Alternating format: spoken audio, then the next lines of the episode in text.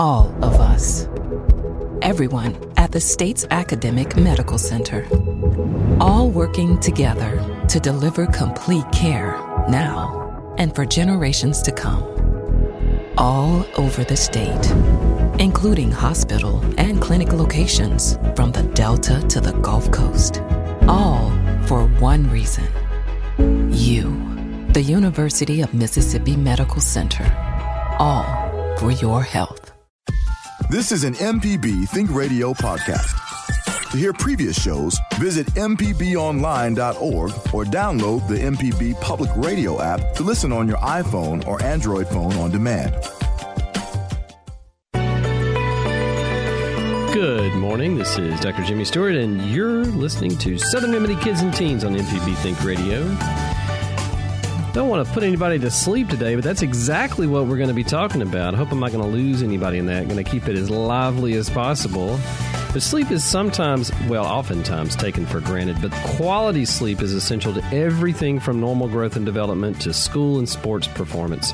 Today we'll be talking about some common sleep disorders and how they could be affecting your children. And as usual, we would love to hear from you with your questions or comments. You can reach us this morning live at 1 877 MPB Ring. That's 1 877 672 7464. Or send us an email at kids at mpbonline.org. So, sleep. Sleep is something that everybody does, everybody has to do it. Uh, we have all kinds of sayings out there about, you know, I just wish I had more time in the day. I hate that I have to go to sleep. Sleep is overrated. Uh, I get that one from my kids quite a bit. Like, sleep is overrated, Dad. Why are you making us go to sleep? So, you know, we all feel like that sometimes, but sleep is incredibly important and one of the most neglected things that you can do or the most neglected things that your kids can do.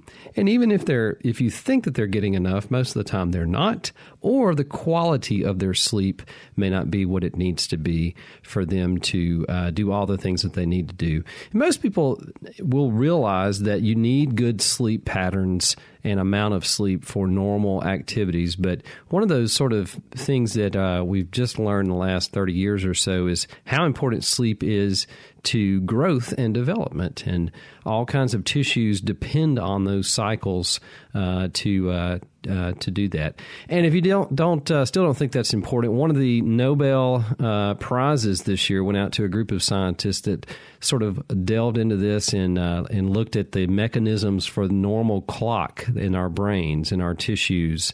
each individual cell even has sort of normal clocks of awake and sleep cycles uh, that they use to regulate themselves. And it's if you live on this planet, uh, you have to have some sleep, and good sleep's better than uh, than not good sleep, and some sleep's better than no sleep at all. You know, another thing that we, uh, since you know, in training medical students and residents, one of the things that we look at now are the amounts of sleep in the medical field and other fields, of course, that rely on safety issues. Uh, one of the first uh, big industries that looked at this and uh, got it right on uh, limiting the amount of time that somebody would be working and making sure that they are rested in between is the airline industry, of course. But all kinds of public transportation have gotten on board. Certainly, truck drivers. Uh, those of you out there listening right now, you know how important it is to do that. You know the effects, whether you like to, uh, you know, tell other people or not. You know the effects if you don't get that sleep. So it is important for safety reasons too that we limit that and make sure that we're getting good sleep. So, um, what is the thing about sleep that's so important? That's a great question. We don't fully understand this, and that's one of the reasons I think why we take that for granted uh, or think about that this is just something that we can get by with. So, sleep is important from the body standpoint for healthy growth and development. Uh, growth hormone uh, regulation in the body. Growth hormone is a hormone that the body produces. Uh, it's gotten a lot of press in older individuals, sort of as the fountain of youth hormone, uh, which is overrated. It's not exactly the fountain of youth hormone. Does have some side effects, but it's the hormone that regulates how fast uh, the body's tissues grow. It also has some other effects on the vitality of tissues and uh, and how well all the cells in our body are working. But growth hormone is regulated according to sleep patterns. And again, a lot of things are tied into uh, sleep patterns uh, in the body. But growth hormone potential uh, in in uh, specifically in children and adolescents is very important uh, that they um, that they have adequate sleep so that that is secreted in adequate amounts. Lots of research in school and in work situations. I mentioned transportation industry that certainly looked at this, but also in schoolwork. We know that sleep deprivation is one of the main concerns among teachers. Uh, it has been tied to lower grades if you don't get enough sleep or if you have certain things that are uh, interfering with sleep. There's a lot of erosions around, particularly around when we go to sleep. Uh, you know, we'll talk in a little bit about some of the devices that we use that might be impacting our sleep, some of the sleep behaviors or sleep hygiene, as it's called, uh, that can be improved to increase your sleep. There are some common disorders that can be made worse by good uh, by a lack of good sleep. Um, ADD is one uh, good example of that. One of the things, uh, if we have a child that is diagnosed with attention deficit disorder or other learning disabilities, uh, they'll only be made worse if they're not getting good sleep. So, one of the things we talk about with the families is the amount of sleep that they're getting. Sometimes we, uh, you know, if it's not very clear on that, we'll even do a sleep diary that can sort of map out how much sleep that we're getting and what are some of the things that are affecting that uh, all the things that go on around that time. But ADD is one of the things that can can be affected. Hypertension is one. Uh, you've heard me say before. I have an interest in hypertension in kids and adults, and uh, that's one of the questions that I routinely ask: is how much sleep are you getting, or do you feel rested, or are you falling asleep during the day? Certainly, conditions that affect sleep, like obstructive sleep apnea, other sleep apneas, uh, parasomnias, can sometimes uh, affect good sleep patterns at night.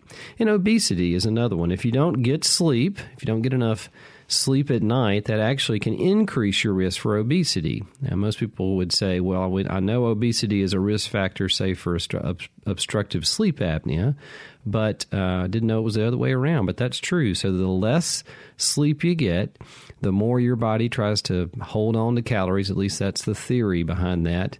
And the more likely you are to be obese than non obese. That's just a couple of examples of sleep deprivation and what it can do. Certainly, memory and the way we lay those down, we know it's integral to uh, good sleep to do that.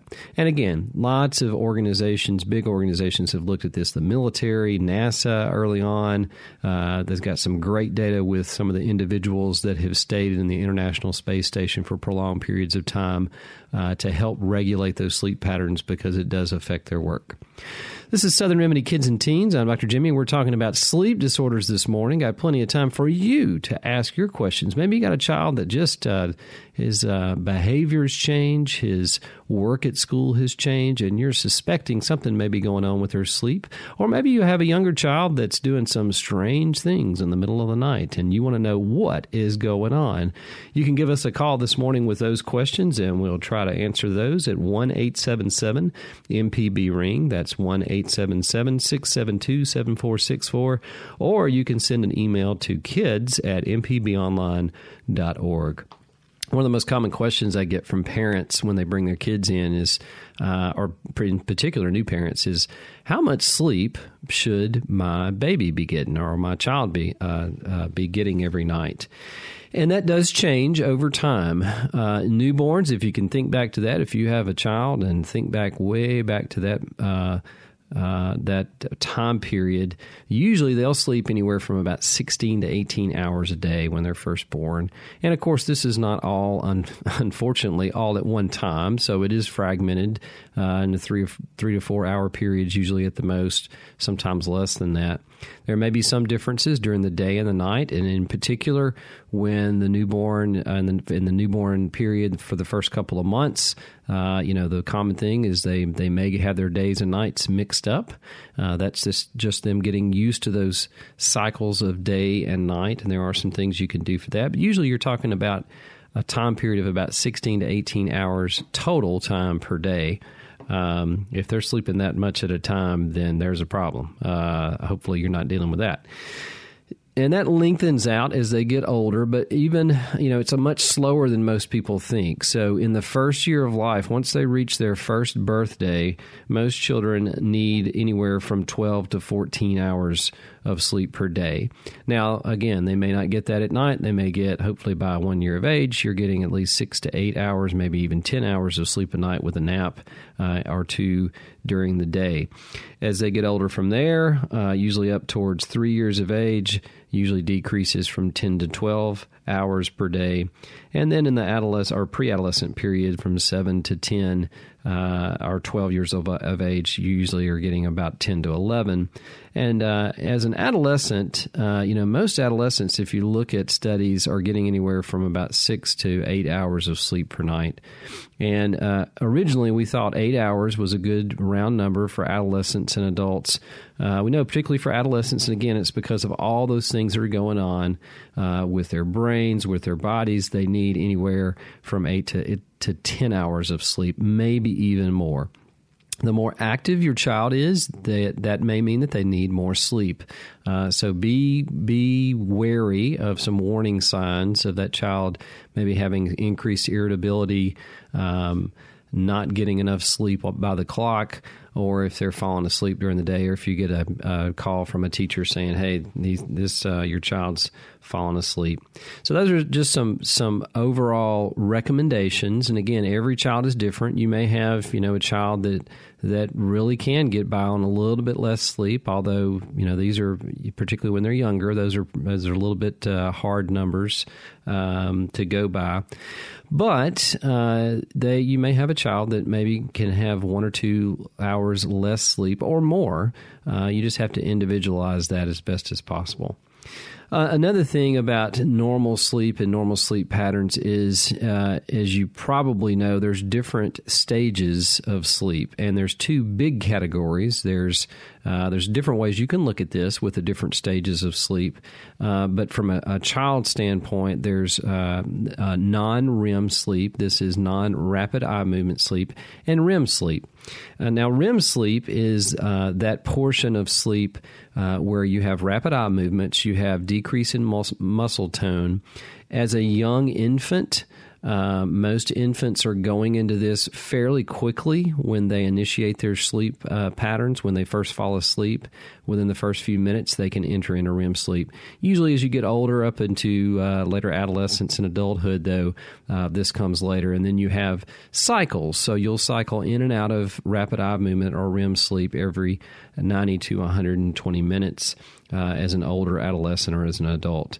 And REM sleep is thought to be very important in laying down of new memories and learning. Uh, there's a lot of things within the that are happening within the brain itself during these time periods uh, that are important. And if you interrupt that sleep, they've done some studies on adults uh, that if you interrupt this uh, REM sleep, and they even if they get more sleep, if it's non-rapid eye movements, or if they have medical conditions that prevent that, uh, they have a lot of the same problem difficulties with laying down memories, uh, recalling different things, performing complex uh, cognitive tasks.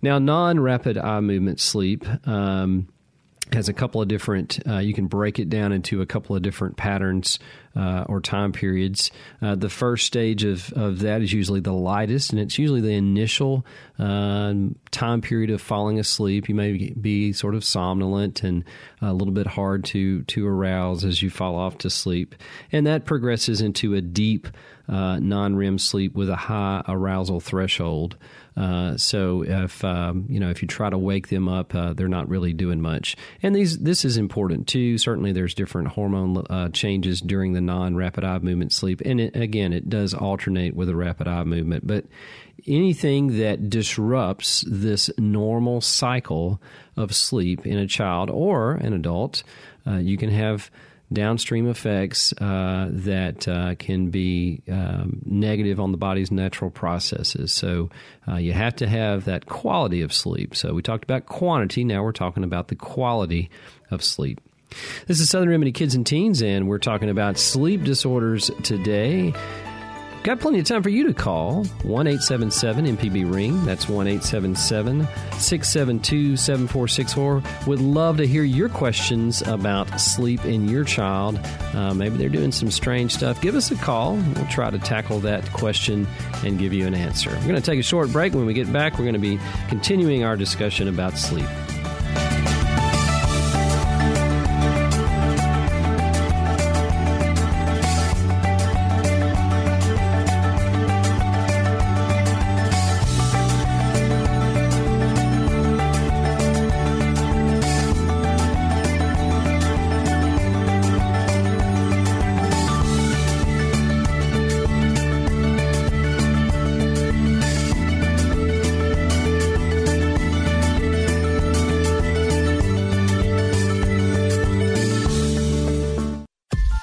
This is an MPB Think Radio podcast. To hear previous shows, visit MPBOnline.org or download the MPB Public Radio app to listen on your iPhone or Android phone on demand. Welcome back to Southern Remedy Kids and Teens. I'm Dr. Jimmy here and trying to keep you awake by talking about sleep. Seems like this pro- this uh, program should air like at 8 o'clock at night. With a low voice, lights down. So that would really put you to sleep. So, we're talking about all the issues around sleep in your family why it's important, why you should value that. Maybe take, uh, there's plenty of people out there that are probably listening and thinking, huh, there's some things about my child's sleep that just haven't added up. And maybe there's some things that are going on uh, that we could uh, prevent some of those bad outcomes from either a decrease in the number of hours of sleep or a decrease in the quality of sleep. Uh, you can call us this morning with those questions by calling 1 877 MPB Ring. That's 1 877 672 7464.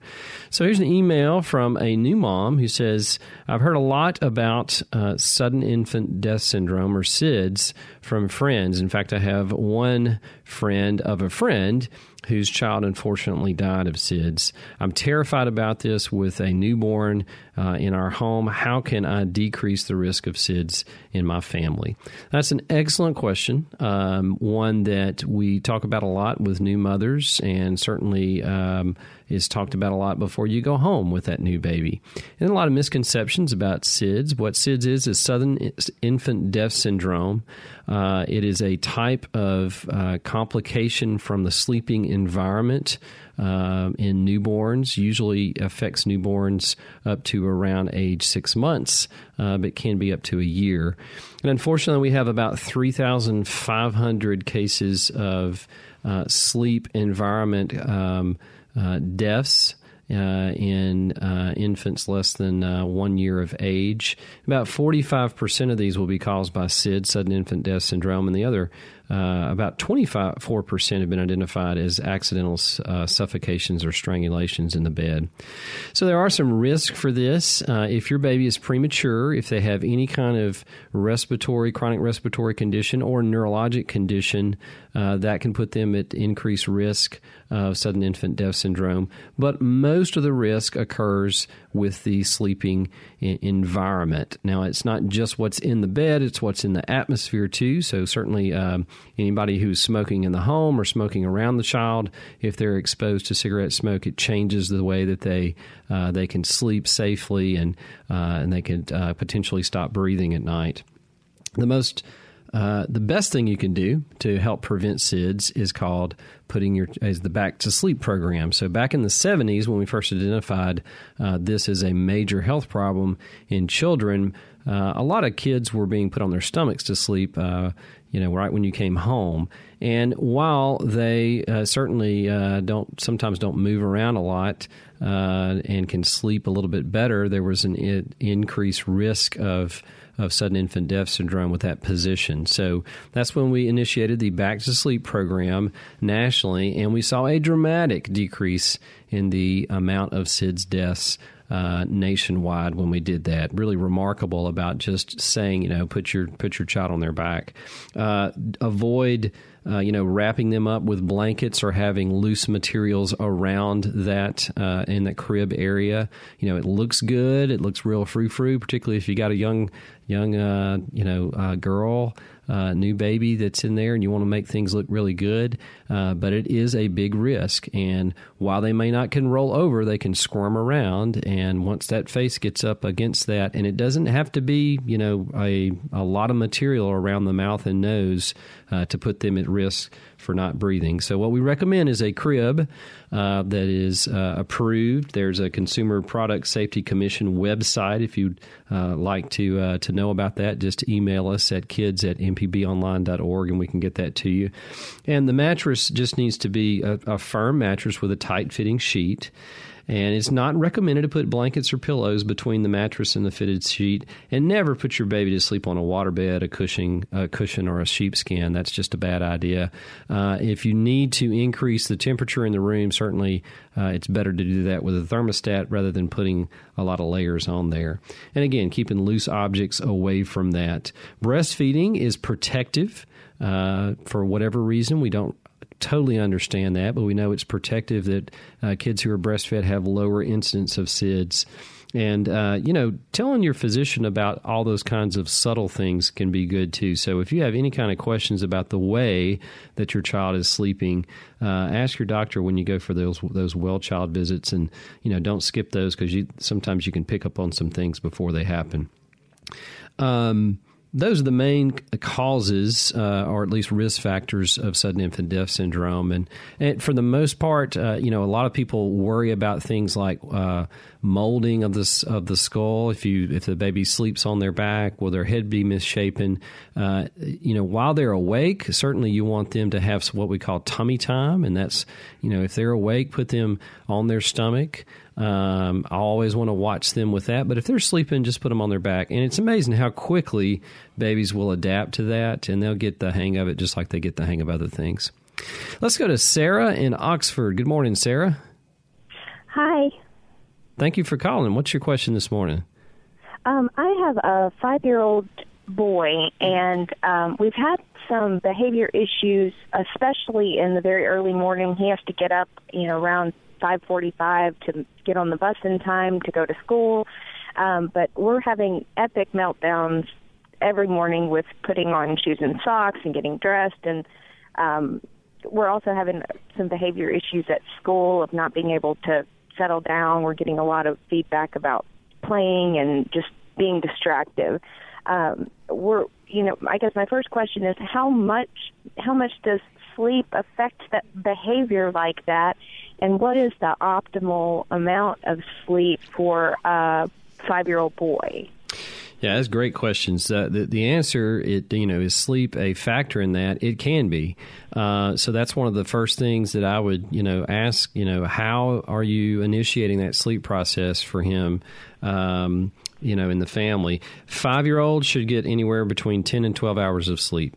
So that's that's a lot. So if you do the math, you know, if they're having to get up at five five thirty in the morning, then they're going to have to you know get to bed a lot earlier than most people think.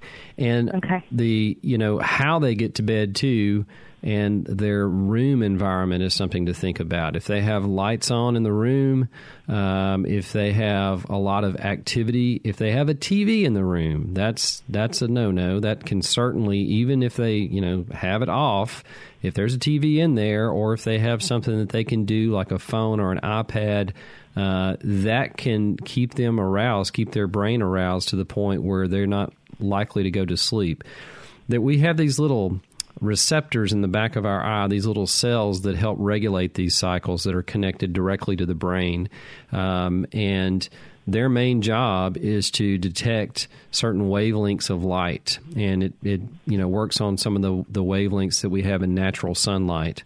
Well, there's a lot of the same blue spectrum lights in a lot of the lights we use in our homes, in our screens, whether that's a phone, a TV, an iPad, um, so that if you're exposed to that, your brain is getting all these signals to stay awake and it's not initiating that process of going to sleep. So, you know, getting the environment all uh, set up for that is is one thing. Uh, I would also ask, you know, particularly about those behaviors about about eating. Uh, you know, are you is he eating before he goes to school? Because uh, you know, a lot of kids Uh, they won't be able to concentrate if they're not at least eating something uh, before they go to school. So that's important too. Um, so there's yeah there's a lot of things that, that you could you know look at beforehand. If you if you're suspecting something about sleep then you know I think that's a good place to start to try to maybe improve that uh, and make sure that when they're in the bedroom that's for sleep only. It's not for games or other activities or things like that.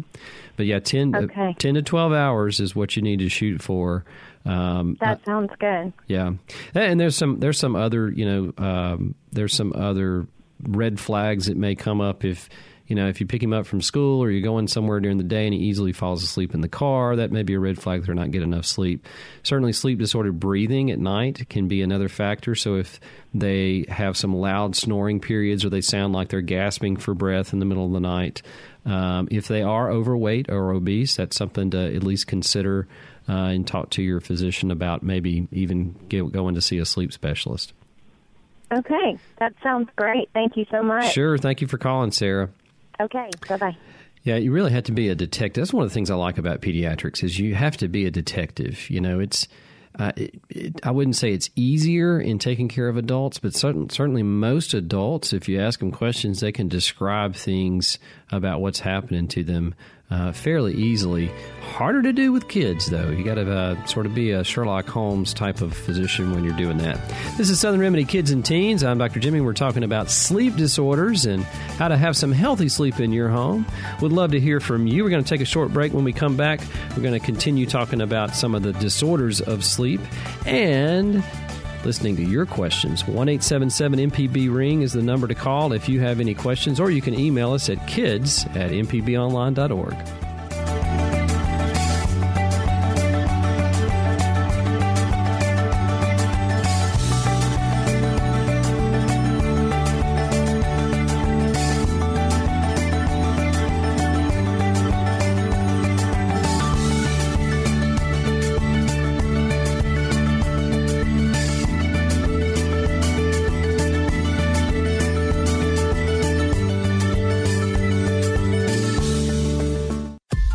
This is an MPB Think Radio podcast. To hear previous shows, visit MPBOnline.org or download the MPB Public Radio app to listen on your iPhone or Android phone on demand.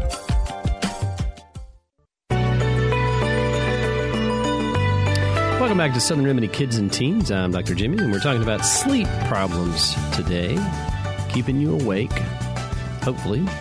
So, how can you deal with those when they're affecting your children, your family? What are some of the warning signs for those? We're talking about a couple of different things. Just got through talking about the amount of sleep and the quality of sleep and how that might can affect behavior and performance in the daytime.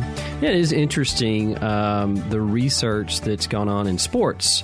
Um, professional sports organizations and uh, even uh, you know drilling down into uh, college and high school and and how important that is. If you take uh, particularly if you're playing, you know, a lot of sports uh, uh, games or training sessions during a week, you really have to increase the amount of of sleep that you're getting.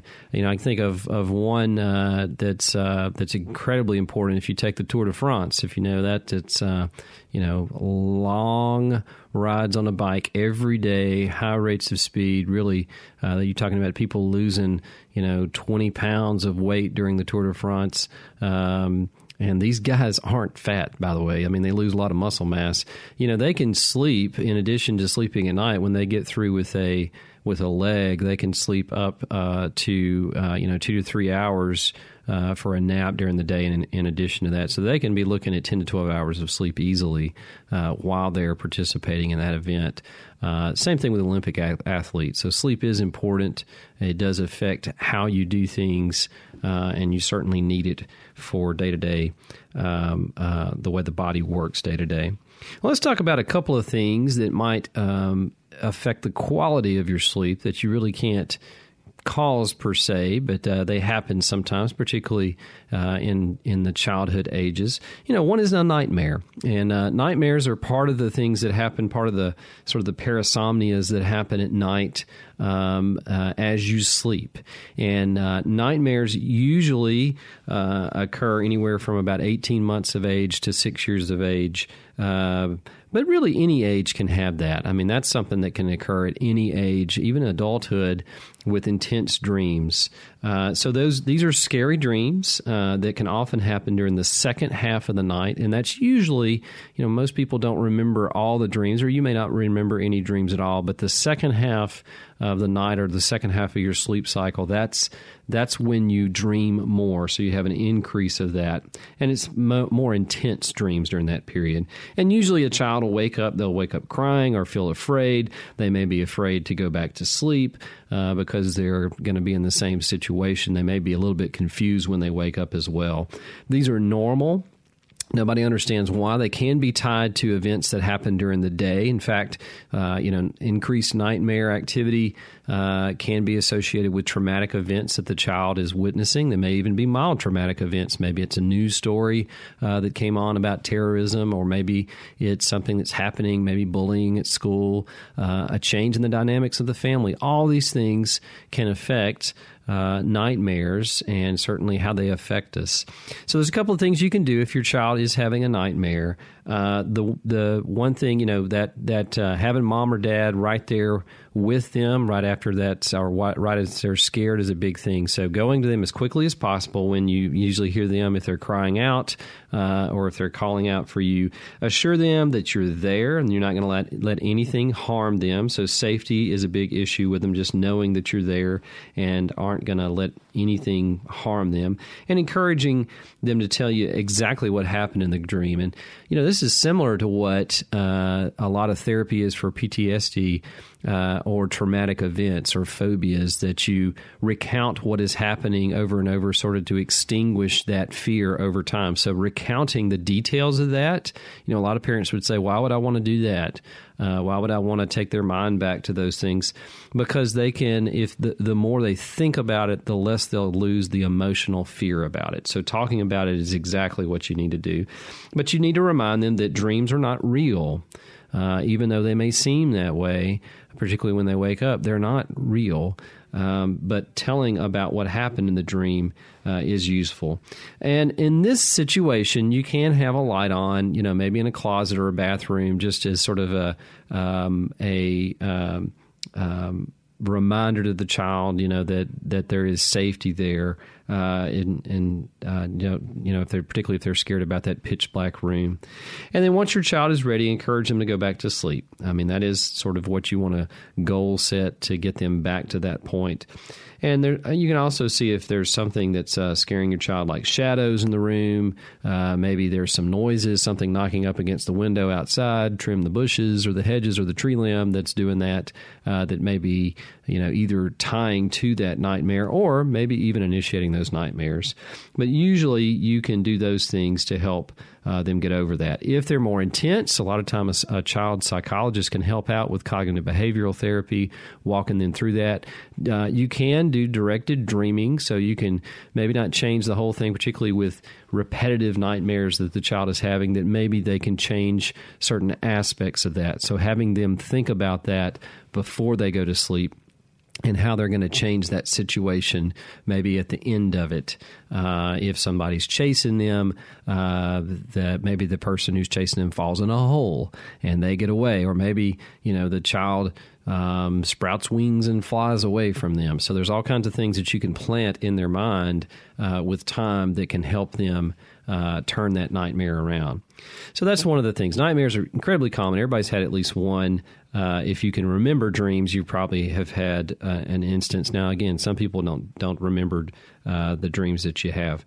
Uh, sleep terrors or night terrors, uh, they occur mostly in toddlers, whereas nightmares can occur, occur at any age. Sleep terrors or night terrors occur usually between about 18 months to school age. And what happens is this; these happen during some of the deepest parts of sleep. Uh, usually, it's earlier in the night as opposed to nightmares, which are later in the night. Uh, often before you, maybe you have gone to sleep, maybe you're still up and your child's gone to sleep but they can cry uncontrollably, scream out blood curdling cries.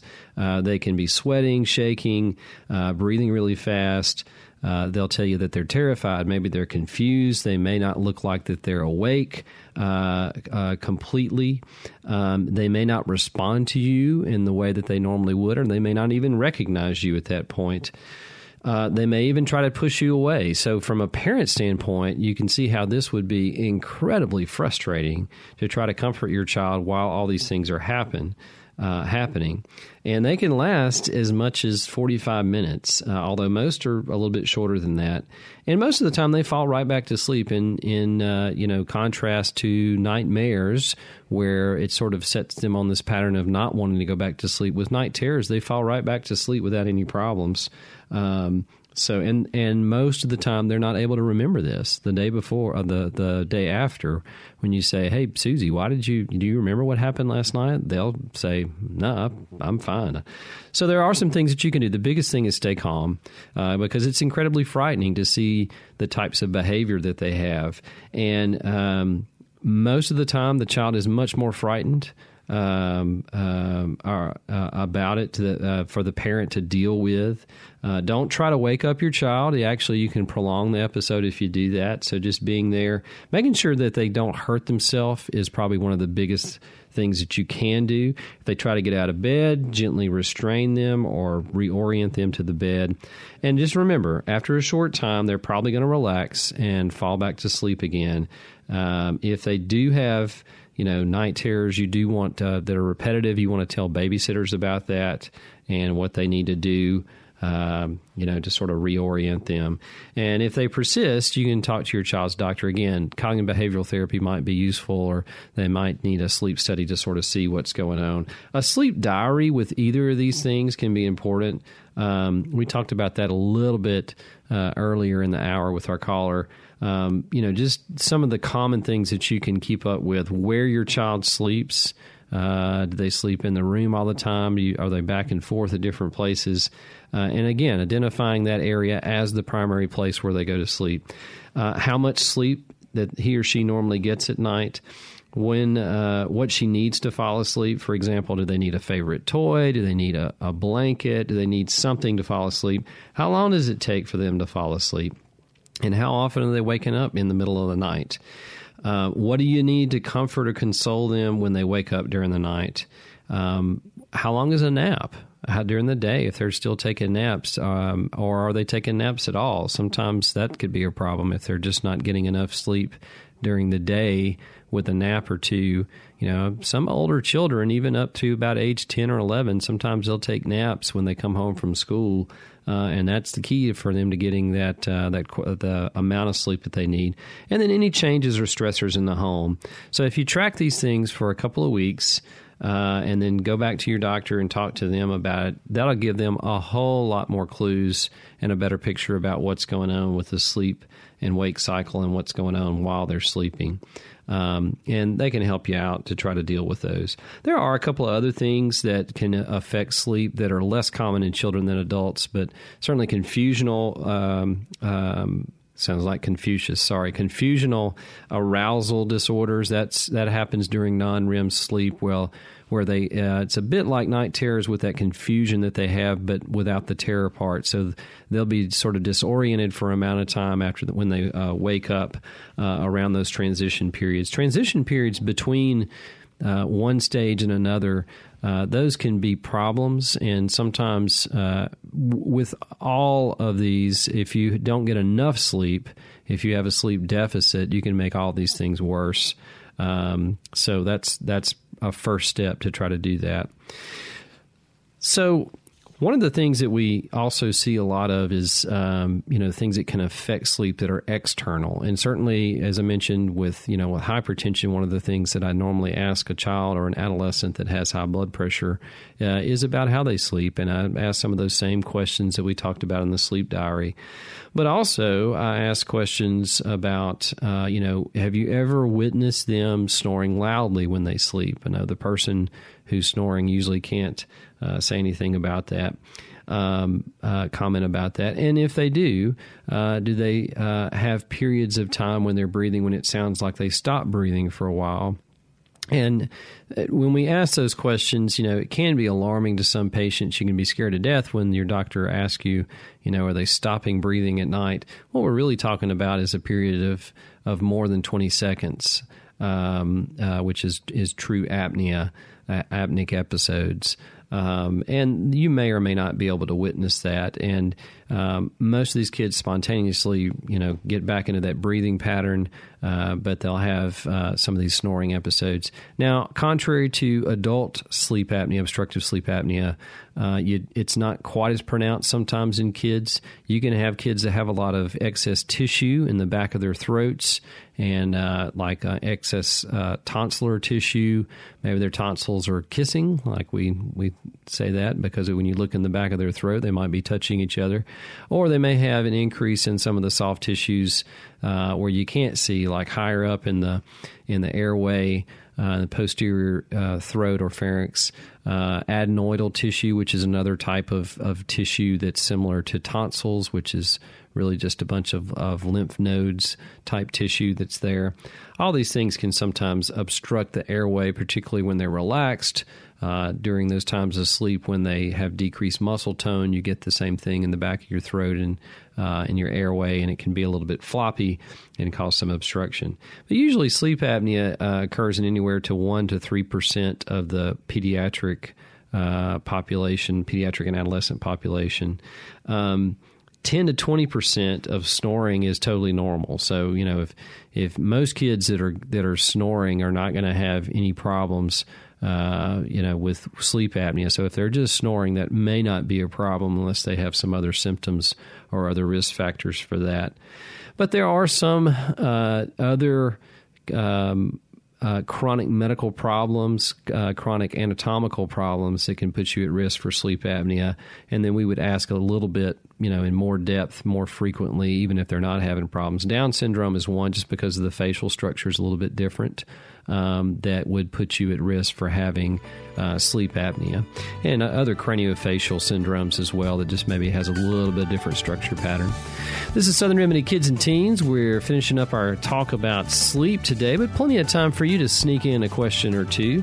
The number to call is 1 877 MPB Ring. That's 1 877 672 7464 or you can send an email to kids at mpbonline.org. We'll be right back after this break.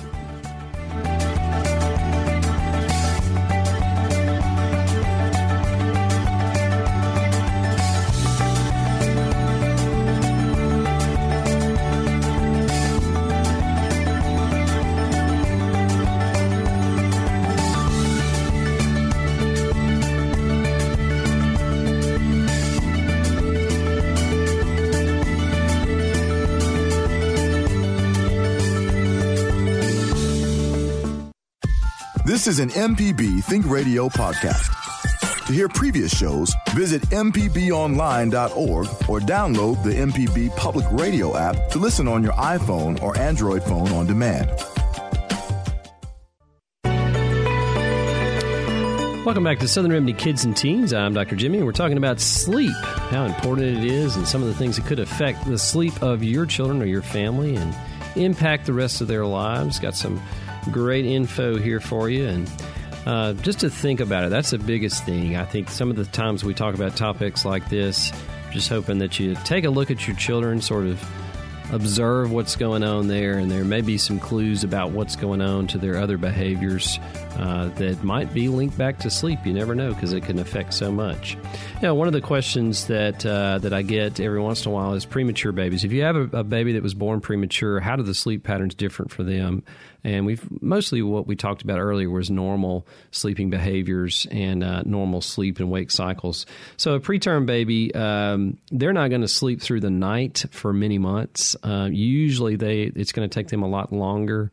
Um, and you know, I try to tell parents that just because you don't want to get frustrated because your baby, even though they're two months of age, and maybe some of your friends, you know, have a term baby and yours was six to eight weeks premature and their baby's sleeping all night long. Yours not, isn't yet. What's the difference there? Well it's because of that prematurity. And usually you have sort of a transition period with that um, uh, where you it takes a little bit longer to do that so usually by four months of age most babies are sleeping at least six to eight hours a night but if you have a baby that's premature you're probably looking at anywhere to six to eight months or maybe even later in some uh, situations. So it's important that you can you can help a baby of any age, but uh, in particular for premature babies, help them get to sleep and understand when it's time to go to sleep. Uh, playing with them during the daytime awake periods that keeps them active. Uh, some, uh, you know, when when it's time to wake up, particularly as they get older, uh, you can do that. Keep night feedings as quiet and as businesslike as possible. Um, they're breastfeeding, just do the breastfeeding. Don't do anything else, and then it's time to go to sleep. Um, minimal lighting or soft lighting, so you want the lights a little bit lower at night, and this will help your baby sort of learn the difference between those day and night cycles, and it might help you, you know uh, get the much needed sleep that you need to get as a parent uh, at the appropriate times. Uh, but it's just going to take a while to do that. Follow a routine. You know, there's lots of good books out there about doing this. You don't have to be militant about it. Certainly, you can train a baby, but temperaments are determined at birth. Uh, and some kids well, yes, Jay White. He shot me a look. I'm like, yeah, uh huh.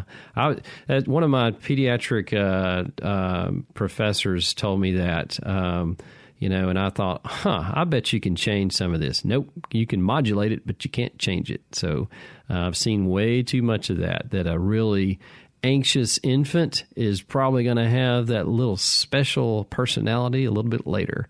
Um, but you can work with it. You can follow a routine that works for you and your family and the individual uh, to try to do that. Um, you know, crying, uh, you know, it's difficult when your baby's crying in the middle of the night, particularly once you learn what that cry means. Um, babies can train you on the other hand. You know, we said you can't train a baby too much, but babies are really good at training you. So if they cry out in the middle of the night and they want comfort and you go in there and they, they're getting what they want. Uh, so a little bit of crying at night is normal. That's okay. Uh, so don't jump up at the first crying sound, uh, particularly again as you get to know your baby. Um, first couple of weeks or maybe even a couple of months you're you're trying to learn that but a baby can learn self-comforting skills to get back to sleep in the same way that you or I can do that so you need to allow them to console themselves and go back to sleep on their own um, and usually, you know, um, different things that they sleep with. Again, you want them to be at least probably six to nine months of corrected age uh, that they might can can have some of those things um, you know, to comfort them to get them back to sleep. Uh, I got another uh, question the other day about um, uh, in a family who had somebody else who had uh, SIDS, you know, about the sleep apnea monitors. They really don't work too well and they can keep you up at night. And, you know, again, there's not really any good way. If they are at risk, there's unfortunately not any good ways to uh, predict who's going to have a problem. Well, that's all the time we have for today, and go get some sleep tonight and get you some good one. This is Southern Remedy Kids and Teens. It's been a production of the Mississippi Public Broadcasting Think Radio and is funded in part by a grant from the University of Mississippi Medical Center and generous support from you, our listeners. Today's show was engineered and produced by Jay White. Our call screener, I believe, was Jawa. Join us next Thursday at 11 for Southern Remedy Kids and Teens, and stay tuned for NPR's Here and Now coming up next on MPB Think Radio.